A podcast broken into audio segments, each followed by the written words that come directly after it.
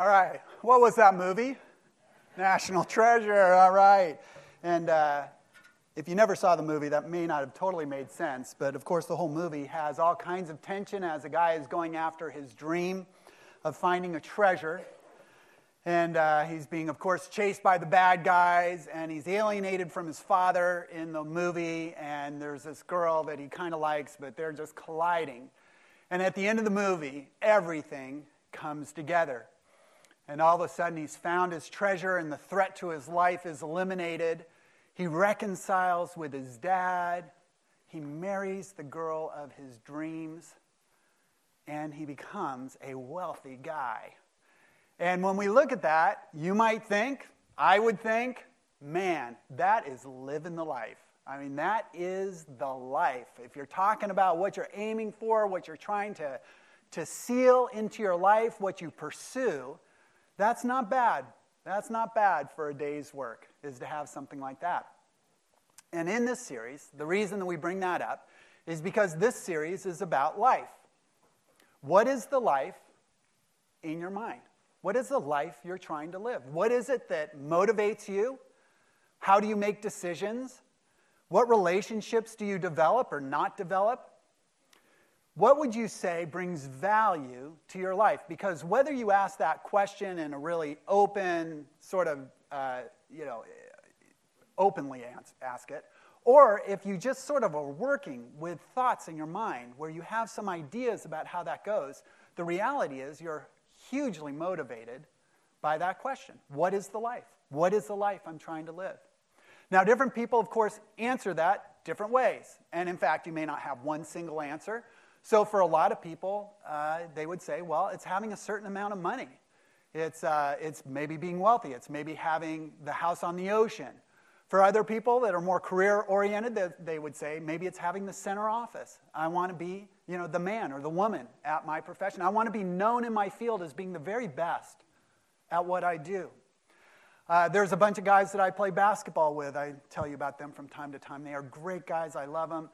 Uh, but uh, what comes to mind when I think about them is an old beer commercial. Uh, it's these guys that are hanging around at the end of a day of uh, hiking around. They're down by this beautiful sort of lake, river, and the sun is going down, and they're frying steaks.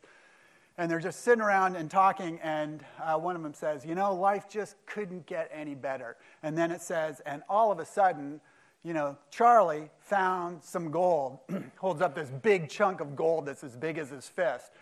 And then all of a sudden, the Swedish bikini sky skydiving team started landing around them. And so you see these women parachuting in. You can sort of picture maybe what they look like. And they're all of a sudden dancing, and they're bringing this, of course, this brand of beer. And they're all, you know, when the commercial ends, they're all just dancing around. It's like, I thought life couldn't get any better, but I guess it could. And I think that's kind of the way that some of the guys I play basketball with, I think that might be their answer to that question. What is the life? What is really the life? Some of you, I'm sure, are thinking, that sounds so superficial, the way that Kevin's describing that. And not that I wouldn't want any of those things, but I would like to think life is a little more substantial than that. And so maybe your answer is, you know, as long as I can have good health, as long as I've just got good health, I, would be happy with that. As long as I can have a good, loving, unified family, that would be, that would be more than enough for me. You know, maybe it's I would like to build a career, but I'd like to do it with integrity and good uh, virtues and, you know, sort of a value based life that, you know, whether it's successful or not, I can point to that and say, hey, I did it the right way. As long as I could do that, that would be life for me. Well, today, we're going to look at a story where a guy comes to Jesus and he basically says, Tell me how I can know that I'm living the life. Uh, reinforce for me either that I'm on the right track or tell me something that will get me on the right track because I have kind of the sneaking suspicion that I'm not exactly where I need to be. And uh, the story is told in Mark chapter 10. And incidentally, if you don't have Bibles, we have people with Bibles. Just raise your hand. We're going to bring some of it up on the screen, but it's always great to look at a Bible. Just raise your hands. We'll give you a Bible. And if you have your Bibles, turn to Mark chapter 10. and we're going to look at sort of this surprising story. And uh, we're going to see how Jesus answered the question what is the life? What is the life that we should be pursuing? How does that work as he interacts with this guy? Now, this story takes place. Jesus is near the end of his ministry. In fact, he's walking from Galilee down to Jerusalem, about a 100 mile walk, with his disciples for the last time. He's never going to leave Jerusalem, that's where he's going to die. And so the guys have been with him for a while. They've been constantly surprised by things that he's said and things that he's done. This story is going to surprise them as much as anything else that's happened. And as he's going along, this guy runs up to him, and we pick it up in verse 17. Mark chapter 10, verse 17. Y'all have your Bibles? We all good? All right, let's read this together just so that I know we're on the same page. It said, As Jesus started on his way, a man ran up to him and fell on his knees before him. Now, this you know, you would just think, okay, so we're just sort of giving the setting of the story. The reality is there's some details here that are very important to the story. Also, this story is told in two of the other Gospels. It's told in the Gospel of Luke and the Gospel of Matthew. For those of you that aren't super familiar with the Bible, Jesus' story, basically, his biography, is told in four books Matthew, Mark, Luke, and John. Three of those stories, three of those biographies on Jesus, tell this story they all add certain details. So, for instance, Matthew tells us that this guy was young. Wasn't an older guy, he was a young guy. It actually becomes kind of uh, important later in the story. Luke tells us that he was a ruler. And what probably he meant, although it's not explicitly stated, is that he was a ruler in a synagogue, which in that day, a church, in that day was a very important position. Um, you, you, know, in, for Judaism, being a religious leader was a big deal. And so this guy is probably a Jewish leader of a synagogue. He is young, and all three of the stories tell us that he's very wealthy, that he has property, that he has standing, that he's well respected in the community, that all the things that sort of go along with wealth are true of him. And so this guy comes up to Jesus, and as we read, he doesn't just come, he actually runs. And he doesn't just run, he actually bows down, he kneels down. And that's very important in the story because in that day and age, people who were wealthy, male, leaders, never ran. In that society, that was considered below someone of that status. There was an amount of dignity, and that was a, a shame, honor oriented society. There was an amount of dignity that people with the kind of standing that this guy had needed to carry, and running was definitely a no no. Definitely, you don't run. Other people run to him. Other people do what he, other people bow down to him. He does not run, and he does not bow down. And so, as this story is told, Mark is quick to point out listen, this guy was coming up, and there was some urgency. There was a crisis that this guy was dealing with. This crisis was so substantial that he actually broke with protocol. He actually decided that holding his dignity wasn't the most important thing. He had to have an answer to a question that was just burdening him to the point where he said, I don't care if I look like a fool. I don't care if this is a little shameful. I've got to get an answer to this question. And it's interesting, just if we pull back from the story, how much this guy's life we can relate to. And here's what I think life tends to crash in to the dream of the life we want. Sort of as Jairus was saying, those two things collide. And so, for those of us that might think something like, you know, having a certain amount of wealth or security and money, maybe a certain amount of retirement that's saved away, if we believe that that is the life, or at least a major portion of the life that we want, there's such an interesting thing that happens, which is you know what happens? Life collides with that. All of a sudden, it gets threatened. All of a sudden, we go into a double dip recession.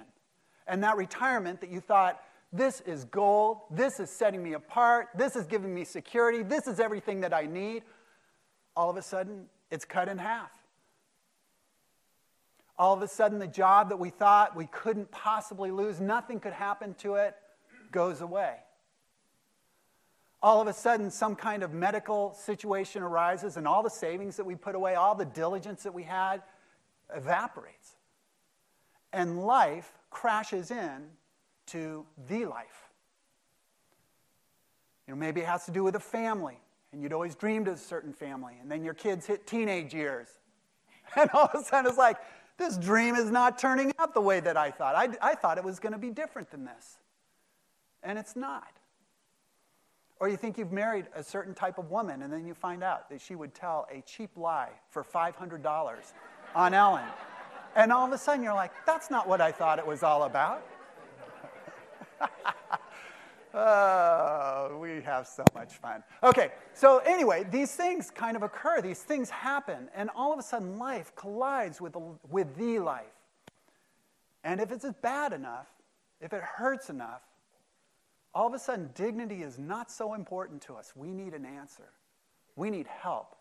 We need some kind of avenue to move on at this point. And that's what happens to this guy. This guy's like, I've got to have an answer. So, what is the crisis in his life? What is he so concerned about? In some ways, we never find out the exact details of what drove him to Jesus, but we do learn the big picture of what happens.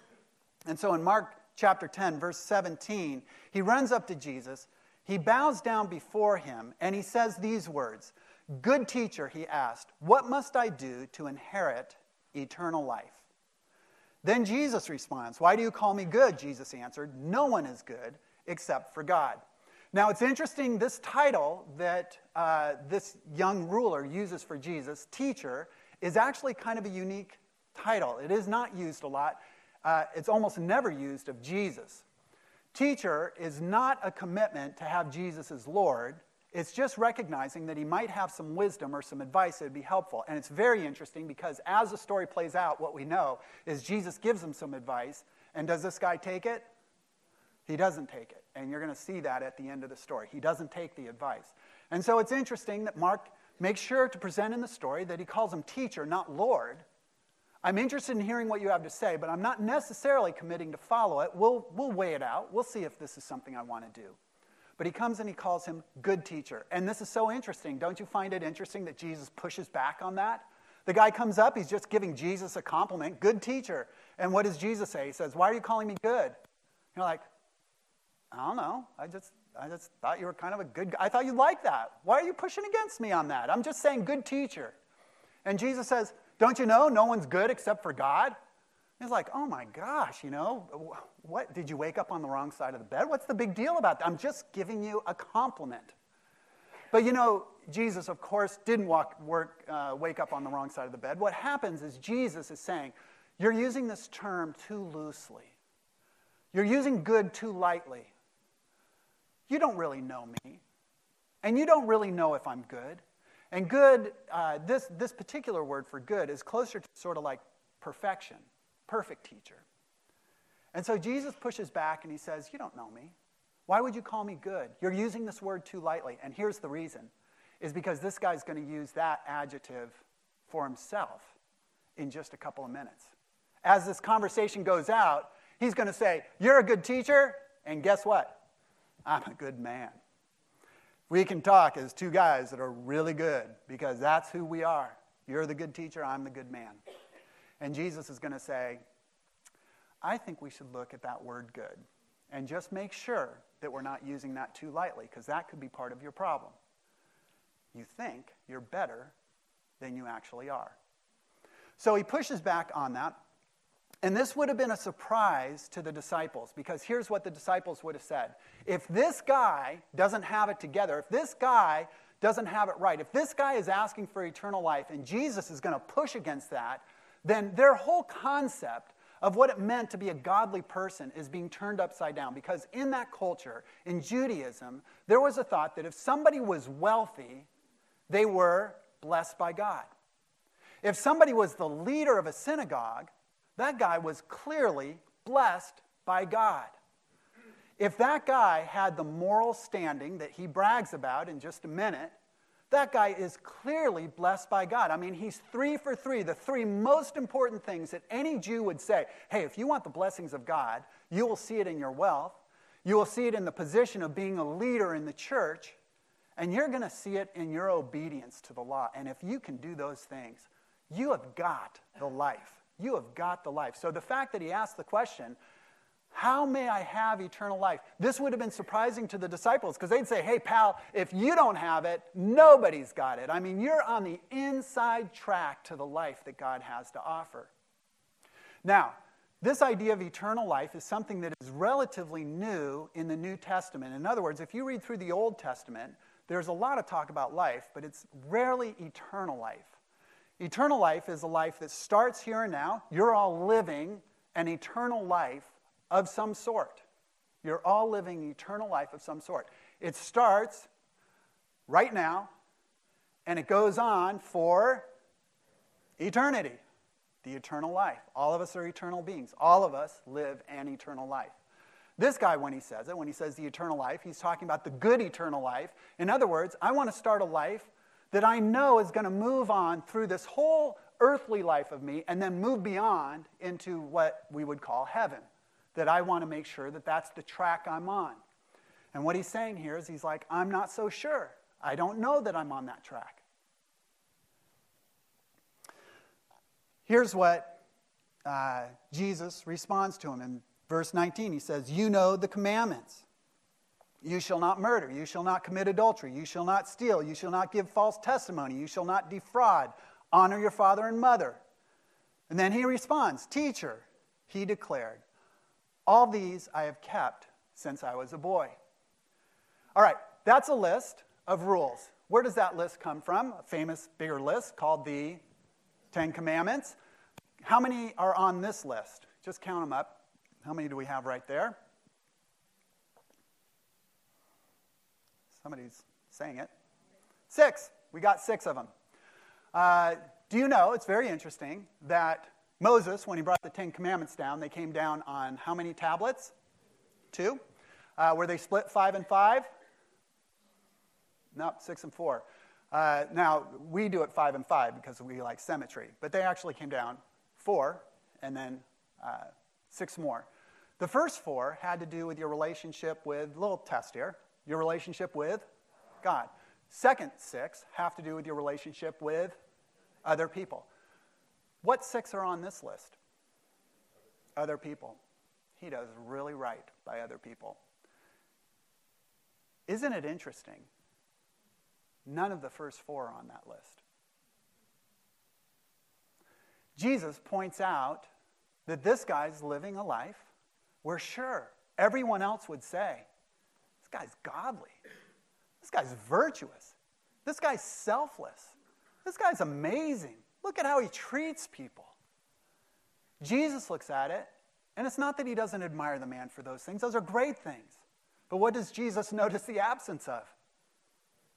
Where's your relationship with God? I mean, if you want eternal life, it's not enough just to be a really nice person to other people. It isn't even enough just to be the person of integrity or the person that puts other people first. Those are great people to be around. Don't get me wrong. I like being around people like that. I want neighbors like that. You know, I want my family members to be like that. I want you as a church to be like that because that makes me feel really good when we're all treating each other so well. It's not bad, it's just not quite enough. Because there's a foundational element that is so important here to get if you really want the life God has to offer. It has to do with the first four. The first four are meant to be the foundation of the next six. Well, this man sizes this up and he says, You know, Jesus, like I said, you're the good teacher. I'm the good guy. I've been doing these things since I was a boy.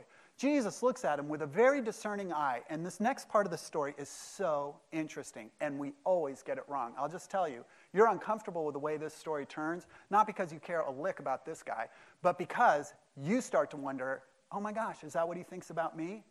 Is this what Jesus thinks about me? Is this what Jesus is going to tell me to do? This really makes me nervous. I don't like this at all. This is, as the story goes, it says these words. It says, Jesus looked at him and did what? Loved him. Now, this is an important thing because Jesus is not trying to drive this guy away. How the story ends was not what Jesus anticipated. Well, he may have anticipated because he's like the omniscient, sovereign, holy Lord of the universe. He probably knew how this thing was going to turn out. But it's not what he wanted to have happen. It's not what he was hoping for. Boy, I'll make this guy look like an idiot and he'll run away from me. That's not what Jesus is doing. In fact, right here it says, listen, I'm going to take you at face value. I really believe that you want a life that you don't currently have. I'm going to take that at face value. So, this advice I'm about to give you is not meant to curse you, it's not even meant to test you. It is meant to give you exactly what you said you wanted, which was an eternal life, the life. You want a life that is abundant and full, and that's what I'm going to do. I'm going to tell you how to do that. So he says to him, One thing you lack. One thing you lack. And uh, as the story plays out, uh, he says these words to him go, out, go sell everything you have and give it to the poor, and you will have treasure in heaven. Then come follow me. So here's what this sounds like to me, okay? And just see if this is how it sounds like to you. It's like, you're pretty good. You do pretty good. You nail six out of the Ten Commandments. That's better than most people. Most people can't even name them. I'm pretty happy with that. Uh, you're, you're, you know, you're sort of up in the, you know, Navy SEAL category. But do you want to be the elite of the elite? Let me give you something that I would give very few people this thing because they couldn't handle it. But maybe you can handle it. I'm going to give you this amazing spiritual challenge. Let's see if you'll do it. Sell everything you have, give it to the poor, leave your life of comfort, of prestige, leave your life of security as you know it, leave all of that behind, and become a traveling religious zealot with us, and, and God will smile on that sacrifice. You will get a life that you can't dream of if you'll just do that kind of a thing. And that's how, for so long, I read that. And of course, then the question comes, right? Shouldn't you do it? Isn't that something you should do? Isn't Jesus giving an answer to any person's question of what do I need for eternal life? Well, sell your car, sell your house, give all the proceeds to the poor, you know, move into some commune, leave your work, maybe leave your family, do all those things and prove to God without a shadow of a doubt that you love Him, that you're committed to Him. There's a certain life you can't get unless you just make that kind of a commitment. The one thing you lack, Jesus would say, is you've gone pretty far, but you've not gone all the way. And that's what I want today. Today, I want you to go all the way. I want you all in, cards on the table. You're pushing it to the middle. You're betting your life on this. I want to see that kind of commitment because without that kind of commitment, I can't bless your life. And we look at that and we go, oh my gosh, I feel bad for that guy, but I'm a little nervous about me. Is that what Jesus wants? Is that what the life is about? But here's the deal I think we look at that phrase in the wrong way. I don't think Jesus is saying one thing you lack, you've done a lot of good things, but you have one more thing you've got to do. I think this is what he's saying. He's saying you have a lot of blessings in your life, but you lack a really important part of the blessing. You have a lot of good things. And in fact, a, reason for it is because you've done things God's way. And you have a lot of good things. But there's still a good thing, a good part of life, maybe the most important part of life that you lack. And so Jesus looks at him in love and he says, So let me tell you what that is.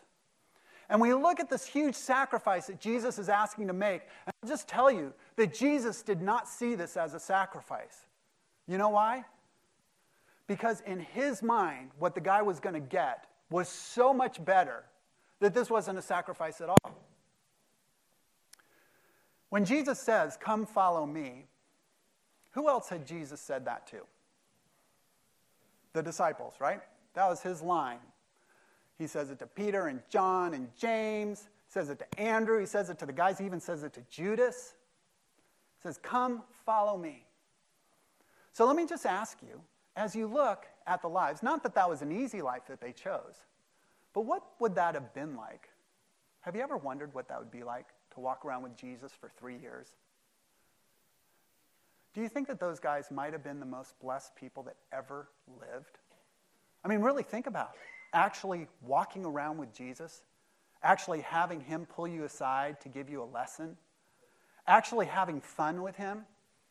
watching the miracles firsthand, amazing. That's what Jesus is offering this guy. He's saying, I'm offering a seat on the bus of discipleship. You can come and be with me. What he's offering is his presence. He's saying, You want life? The greatest life I could offer you, the best thing you could get, is to be with me. That's the best. It's the best I can give you. I'm loving you by saying this. Jesus doesn't look at it as a sacrifice.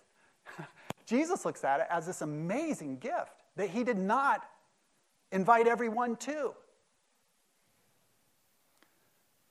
Do you think this guy sees it that way? I don't think so. Because the story uh, sort of winds up with maybe the last surprise, maybe the surprise to Jesus. The guy looks at everything he has and he goes, It's not worth that. Your presence is not worth me shaking up my life. It's not worth me giving some of this stuff away, maybe all of it away. It's not worth my position in the synagogue. It just isn't. And he walks away, it says, sad. And here's the important thing, or the lessons that we need to take, or that we can take from this story. These are lessons that I personally, I struggle with these lessons. This week, I knew this was coming at you. So I've been wrestling with this this whole week. Here's the first lesson that we learn it really does matter who you ask about life. It really does make a difference because different people have different answers to that. Uh, Oprah's going to have a different answer than a Dr. Phil, probably. Um, if you talk to uh, your parents, they will probably have a different answer than if you come and talk to the guys that I play basketball with. I just imagine they'll have different answers to that question. What is the life? What's the life that you should be pursuing or living? Here's what's so important it's our responsibility to go to the right source. It's our responsibility to go and talk with the person who's going to give us the best advice. In this series, we're going to go to Jesus. We're in a church. That's who we want to talk to. We're going to go to Jesus. So we're going to spend the next several weeks asking Jesus, What is this life that you're offering, and how do I step into it? He's going to be our teacher for this time. And some of you are saying, Great, I've already bought in. He's not just teacher to me, he's also Lord. Some of you are sitting here, you, you, you might say, just like this guy, He's just my teacher now. I haven't committed to anything, but I'll listen. I'll listen. Great. That's who we're going to listen to. It's our responsibility to pick the right person, to pick a person that can actually lead us to life. So Jesus is going to be our guide over the next few weeks. Here's the second thing we tend to simplify what the good life is. And the reality is, it is more complicated than just a one word answer. It really is. And we get into all kinds of trouble. So let me ask you a question. And maybe don't respond out loud because you'll probably respond, uh, respond wrongly, and I don't want anyone embarrassed here because uh, I want you to come back. Is prosperity a blessing from God? Is it part of the life that he promises? Prosperity. And by prosperity, I mean success in this world money, job, family, things that we pursue. Most of our lives, you're going to walk out of here, and for the next 180 hours this week, you're going to be more focused on those things probably than a lot of the stuff we talked about in here. And then you'll come back and we'll refocus and you'll, you'll think about other things. Question is, is that part of the life? From this story, what would you say? You're still not going to answer. From this story, you would say no, right? Because Jesus said, give it all away. How many people did Jesus say this to? Some of you know the New Testament. Some of you know the Gospels. How many people did he come and he said, I want you to sell everything you have and come and follow me? How many people did he do that with? Did he even say that to his disciples? I don't think so. In fact, Matthew had a party at his house after he became a Christian. How did he do that? How did he still have a house? Didn't he have to give that away?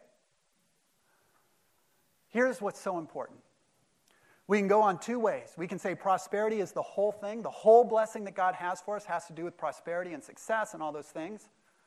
Or we can go the other way and say that has nothing to do with it. In fact, it's evil, it's wrong, it's bad. I should become a monk. I should sell it all and move away from it all. And here's the problem Christianity becomes irrelevant to somebody that thinks that because most people won't make that commitment. So they just say, okay, Christianity has nothing to do with my day to day life. And the reality is, Jesus says, it has everything to do with your day to day life, and your prosperity is not a problem for me, though it can be a problem for you. Another answer that we give very often is that it's all about peace, having inner peace. You know, whether we have a lot or have a little, we want to be content. We want to have peace. We want to have peace regardless of our circumstances. We want to have peace in our own soul about who we are as a person. We want to have the peace of knowing that when we die, we've got an eternal, heavenly, incredibly great place that we're going to. And that puts everything into perspective for me. We want a peace like that.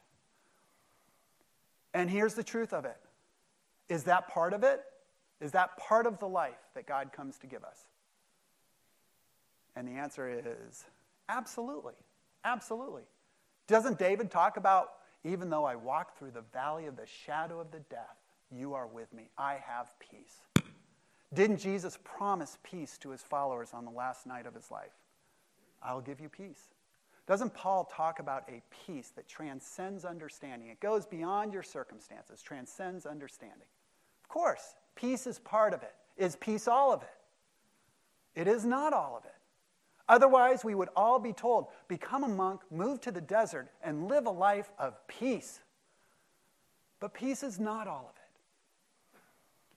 And what it all revolves around is what we're going to focus on in this series is presence, is Jesus' presence.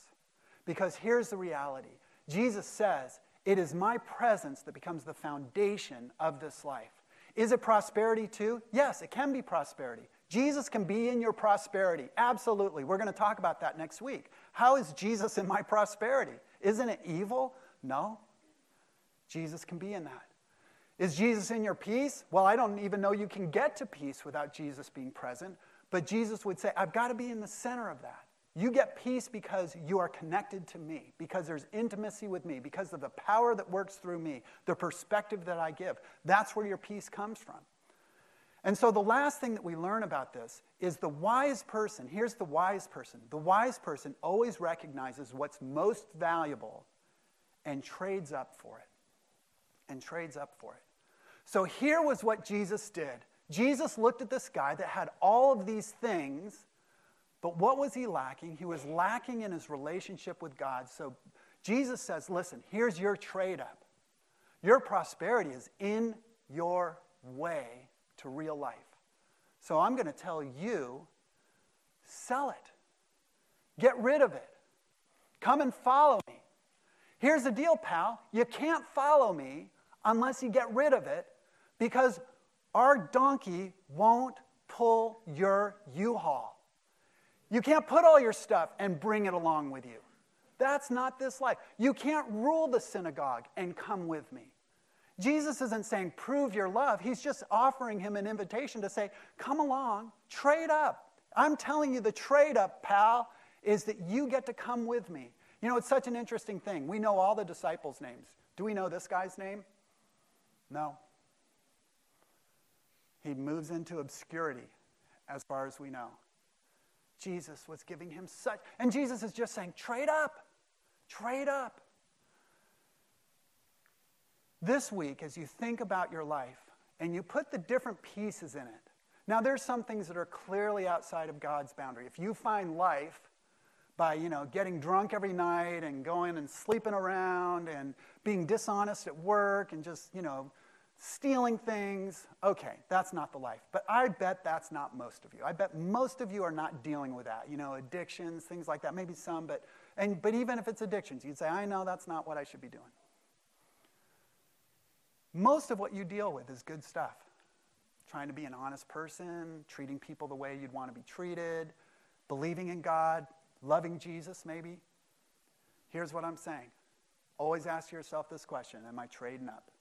Am I trading for the next thing that God wants to do in my life? Am I taking the most important thing? And ultimately, that's always going to be Jesus' presence. And that's what this series is about. How do we get Jesus' presence? How do we, in a day to day existence, do it? All right, so that's what you're signing on for. You ready to sign on for that? Okay. All right, good. So let me tell you how this book and, and how this series sort of lines out, and then we'll start walking through it. Here's the first thing. Uh, when I was growing up, I lived in a three story house, and uh, the main floor was the typical main floor of the house. It's where we lived 90% of the time. All the activities of life went.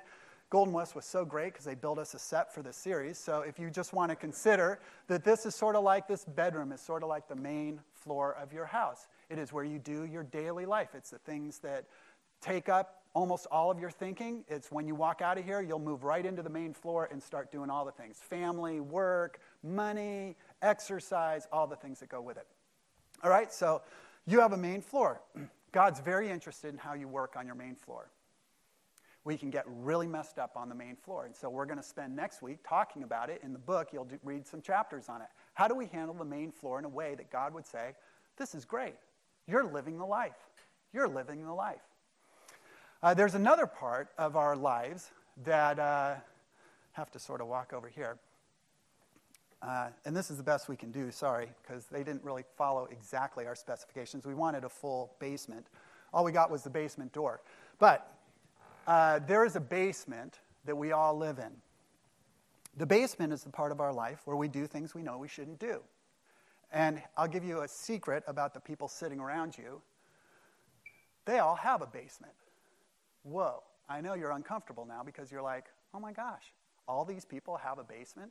Yeah, we all have a basement. We all have things we shouldn't do. We all have things we're ashamed of. We all have secrets that if it came out, if all of a sudden I said, hey, I want to show, you know, your basement, let me just bring this picture up on the screen, you would shudder to think of what would come up there. You'd know, but you'd shudder that other people would see it. Here's the deal we've all got that. Now, I'm not saying we all live in the basement all the time. Sometimes we don't. Sometimes we have discipline, sometimes we're doing well, but we have temptations toward the basement. So the question is what does God do with our basement? Does He say, clean it up on your own? Get back to me when you can? Does he say, I don't care if you have a basement, just do whatever you want, it doesn't make any difference to me?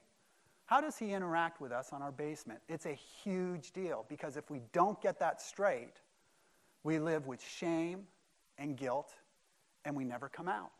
We never come out. So we're going to talk about it. What does it mean that Jesus joins us in our basement issues? And then the final thing is we have an upper room, and I'm not going to walk up those steps in case I fall. Uh, but the upper room at, in our house was where my father had his study. He was a professor. He had his study up there. And I, one thing I always knew was upstairs was my dad. If I ever wanted to see him, ever wanted to talk with him, ever wanted to relate to him, I could just go up to his study, and he'd be there. And uh, the truth of the matter is, we all have a connection to our Heavenly Father. Some of us, it's much more intimate than some of the rest of us. But there is a way that we relate with our Heavenly Father. Uh, the word that the Bible uses is called faith, and faith is a very scary thing for us, and it's mostly confusing, I think. I think most of us are confused by that phrase. We don't know if we have enough, we don't know really what that looks like, we don't know how to build it. And we're going to talk about that because you cannot relate to our Heavenly Father without faith. And we're going to talk about that. What does that mean? How do we do it? So we're going to go to the upper room and we're going to focus on that. That's what we're going to do over the next few weeks as we go through life with God because the issue is getting Jesus' presence into our life. That's always the source of life. It's Jesus' presence, it's Jesus with us, it's us interacting with Him. And it's going to be a great journey. So let me just give you a couple of logistics, and then uh, I'm going to ask Jairus and the band to come up and we'll, we'll sing our ways out of here. Uh, but here's some things that I think are important if we're going to do this and really have our lives change. What we've decided is we're going to give you several opportunities to participate in this series. So the first thing will be these messages. We want you to come and listen. Sign on to come for the next, uh, it'll be six weeks after this. It's a seven week series. Come and just say, I'm going to do it. I'm going to go through it. I'm going to get the whole package. I want to listen. And uh, that's the place to start, is I'm going to commit to that. Uh, the second part of that is that we are going to give you readings. And they're out of the book. uh, that I wrote, Life with God, they are meant to be about five minute readings on a daily basis. And uh, like Julie said, if you can't afford the book, somebody has agreed to underwrite it for us. And uh, we don't want anyone not to, to participate because you don't have the book. And today is the day to start. Today's the day to start. So, day one, you should read today, and we will follow through. Just as we go through the series, you're going to be keeping up with daily readings. And uh, let me just suggest this at the end of each reading every day, so you'll read for five minutes, ask this question of Jesus What did you want me to learn today? What is it, Jesus, since you're here, what is it you want to teach me today with this reading? And we'll talk about that then on Sundays. The third thing that we want you to do is to join a small group. Some of you are in small groups. If you are, you're going to study life with God. Some of you are in rooted groups, and uh, as soon as rooted ends, you're going to study life with God. Some of you aren't in groups. And we think it's so important to discuss this with other people. Here's what you're doing you're just signing on for the life of this, uh, for the length of this series.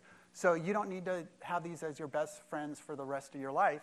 It's just say, I'm going to get into a small group for the next few weeks. I'll meet some people and we'll discuss this thing. If you aren't in a group, please go out and just sign up. Our staff has agreed the, the, the, people that are on the staff here at this church have agreed to lead those groups. So you'll be with somebody that you kind of know, and uh, we would love to invite you into that. So sign up, and we'll, we'll match you, and we'll tell you they don't start this week, they start next week. So you have a little bit of time. We'd love to get you into our groups. Uh, we're going to ask you to memorize verses. Now, this is no obligation, it's just an opportunity, but there's something about memorizing certain verses. And the verse this week is where Jesus says, I have come to give you life to the full. I have come to give you life to the full. Is that a great verse to just have in your mind? And pretty easy. That's pretty easy. Even I can remember that. I have come to give you life in its fullness. Uh, the bookmarks actually have all the memory verses on it that you got. Just start working on those. Those are going to really help you. And then the last thing is invite other people to come. There are people around you that need what we're talking about. They may not agree with us, they may not be exactly where you are or where we are, but this is such a great topic for people to talk about. So take the risk. Take the risk and invite. You've got invitations, invite people to come. This is going to be a great series. All right, so why don't we uh, stand up? And I want to pray. And then, uh, Jairus, if you guys would play us out. And uh, we won't do a benediction, just play us out and dismiss us. Cool? Lord, thank you so much for your love to us. We thank you for this life that you give us. We recognize that it is a life that is beyond how we think most of the time. Just like the rich young ruler, we don't think that way. I pray that you would teach us to see it from your eyes and that we would grab onto it because it's an offer that we just can't refuse. Walk with us as we journey over the next few weeks. Teach us step by step. Help us to learn from each other. Lord, we want to be those people that don't miss out on anything that you offer. And it's in Jesus' name that we pray.